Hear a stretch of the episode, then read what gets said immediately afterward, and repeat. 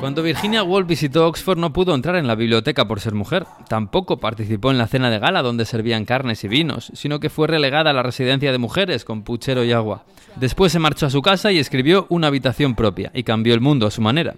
Era 1928 y Alice Millat también cambiaba el mundo después de años de lucha en la pista y en los despachos. Se había convertido en la primera mujer jurado en una competición olímpica.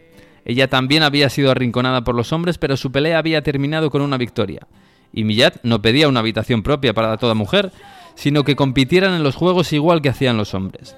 Para conseguirlo se había enfrentado al mismísimo barón Pierre de Coubertin, el padre del olimpismo moderno.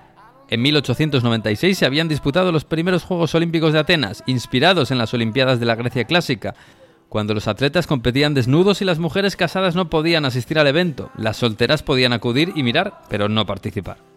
Dos milenios después, el movimiento olímpico renacía con el mismo espíritu, con algunos toques de modernidad, ropa para los atletas, mujeres en las gradas, pero ninguna competidora.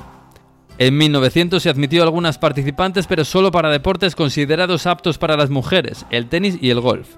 Coubertin llegó a decir que una mujer haciendo deporte era la más antiestética visión que unos ojos pueden contemplar. En este escenario se presentó una francesa de Loira llamada Alice Millat, presidenta y fundadora de la Federación de Sociedades Femeninas de Francia.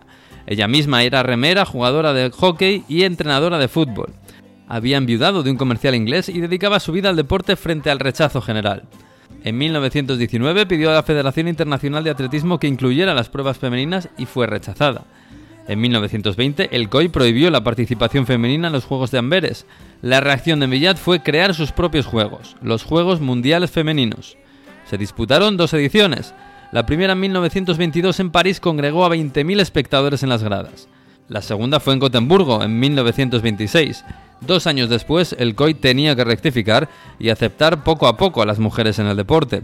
Aún hubo que esperar hasta los años 60 para verlas correr pruebas de más de 200 metros, porque el COI tenía un documento médico que probaba que la fragilidad femenina las impedía correr distancias mayores. Cuando Alice logró un deporte para todas tenía ya 44 años y no podía competir, pero se le dio un asiento entre el jurado. Murió en 1957, olvidada para el mundo del deporte que tanto había hecho crecer.